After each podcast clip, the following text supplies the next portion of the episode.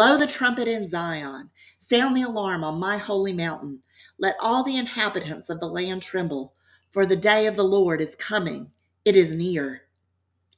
Yet even now, says the Lord, return to me with all your heart, with fasting, with weeping, and with mourning. Rend your hearts and not your clothing. Return to the Lord your God, for he is gracious and merciful, slow to anger, and abounding in steadfast love, and relents from punishing.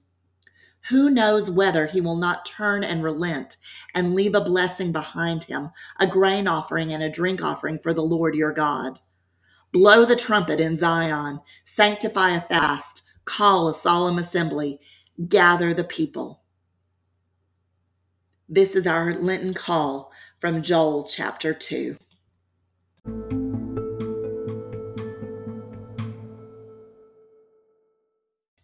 Welcome to worship from Jessup First United Methodist Church.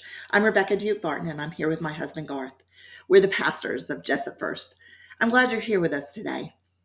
It's the season of Lent, and here at Jessup First, we're going to be talking about our wandering hearts. We have a tendency to wander away from God. All we like sheep have gone astray. But the good news of Jesus Christ is that he is the good shepherd who came to seek and save the lost. It's what Joel tells us return to him with all your heart. Your wandering heart wants to find rest in God. As the hymn Come Thou Fount of Every Blessing says, Jesus sought me when a stranger, wandering from the folds of God. He, to rescue me from danger, interposed his precious blood. We think about how Jesus sought Peter and how he seeks us to bring us back to the heart of God. Let's hear from Luke chapter 5. We'll begin at verse 1. Once, while Jesus was standing beside the lake of Gennesaret, and the crowd was pressing in on him to hear the word of God, he saw two boats there on the shore of the lake. The fishermen had gone out of them and were washing their nets. He got into one of the boats, the one belonging to Simon, and asked him to put out a little way from the shore. Then he sat down and taught the crowds from the boat. When he had finished speaking, he said to Simon, Put out into the deep water and let down your nets for a catch. Simon answered, Master, we have worked all night long, but have caught nothing. Yet if you say so, I will let down the nets. When they had done this, they caught so many fish that their nets were beginning to break. So they signaled their partners in the other boat to come and help them. And they came and filled both boats so that they began to sink. But when Simon Peter saw it, he fell down at Jesus' knees, saying, Go away from me, Lord, for I am a sinful man for he and all who were with him were amazed at the catch of fish that they had taken. And so also were James and John, sons of Zebedee, who were partners with Simon. Then Jesus said to Simon, Do not be afraid. From now on, you will be catching people. When they had brought their boats to shore, they left everything and followed him. This is the word of God for the people of God. Thanks be to God.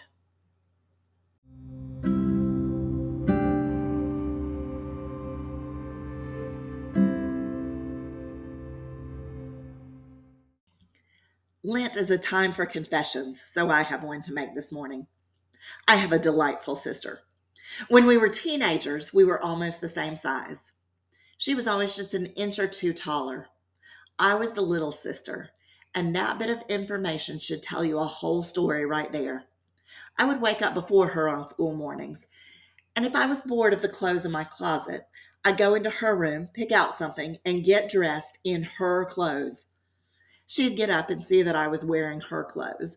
And I would smile and say, Can I borrow this? Do you see how annoying that is? I'm asking to borrow the clothes that I'm already wearing. She would tell me in an exasperated voice for the hundredth time that I needed to ask her before I put them on. And I would say, oh, so innocently, that I would have asked her, but I didn't want to disturb her while she was sleeping. Somehow that borrowing before you ask makes me think of Jesus climbing into Simon Peter's boat while he was mending his nets. In our Lenten series, we're talking about Simon Peter's story and we're taking a walk in his shoes. He was Jesus' closest disciple, and he had a front row seat for much of Jesus' public ministry. As we read his story, we recognize that this is our story too. Simon Peter had been at work all night and hadn't caught any fish. He was worn out. He had to be discouraged. What was his family going to eat that day? He wasn't going to have any fish to sell and make money. He's got a family who needs his care. Simon Peter had the, a lot of the same problems that we have today. We get discouraged, we work long hours, and sometimes we don't have much to show for it. We've got sick family that we're trying to care for. We feel like we're coming up empty. There was one bright spot, though. Simon Peter's mother in law had been sick, and a wandering preacher had healed her. Simon Peter must have looked up from his net mending and realized that someone was in his boat. If he was annoyed at first at the person in the boat without asking, the annoyance melted when he realized who it was the teacher who had healed his mother in law. It was Jesus. Jesus had drawn a crowd. People came out to hear what he had to say and to see what he might do. He was along the lake of Gennesaret, which is also called the Sea of Galilee and the Sea of Tiberias. Gennesaret means heart, by the way. It's kind of a heart shaped lake, and so people had nicknamed it the Heart Lake. I guess kind of the way that we might call the Great Lakes the Finger Lakes. There are a lot of little towns all along the lake, and there was a big fishing industry. Jesus was in one of the inlets teaching, but the crowds got too big. But it's a funny thing about the Lake of Gennesaret. If you get out on the water just a little bit, the land around creates an, a natural amphitheater, and the water acts as a sound system. So Jesus got into the boat on the heart shaped lake to talk to people about the state of their hearts. I suppose Jesus could have walked on water, but instead he found a boat that had just come in from all night fishing. It was Simon Peter's boat.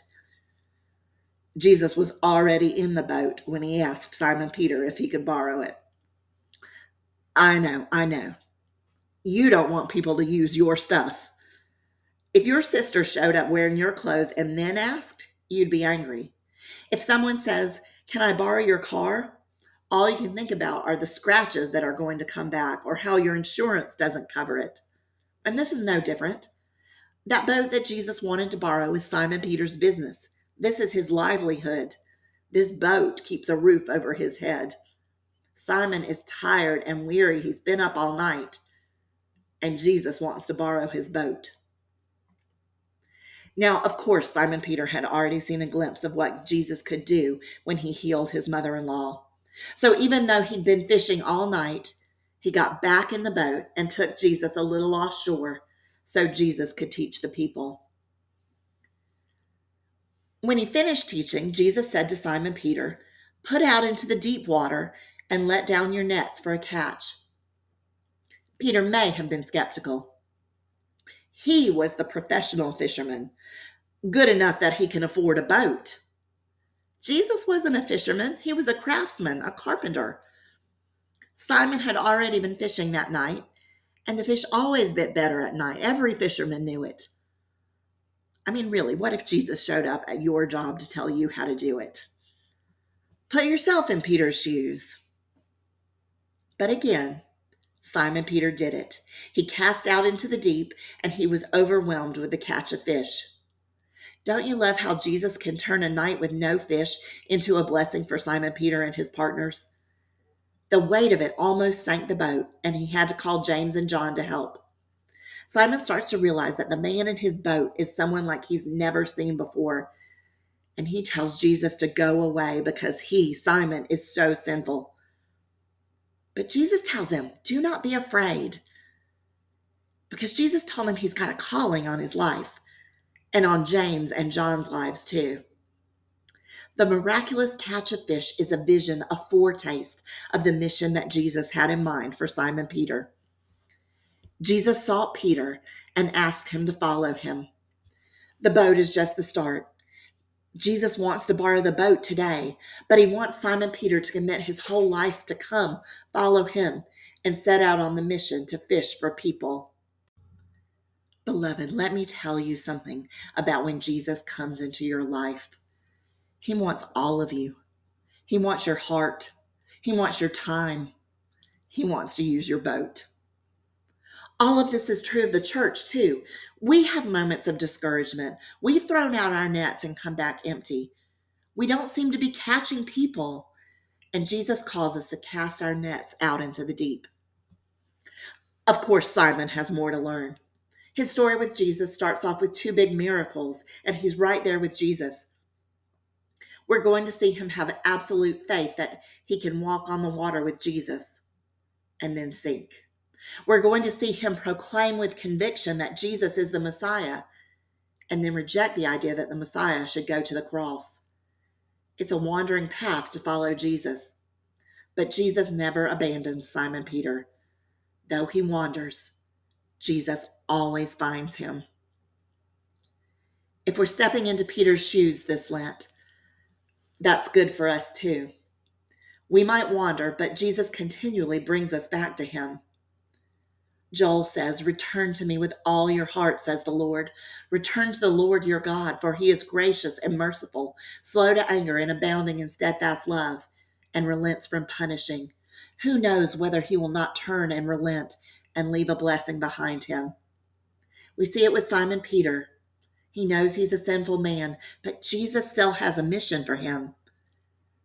This is grace.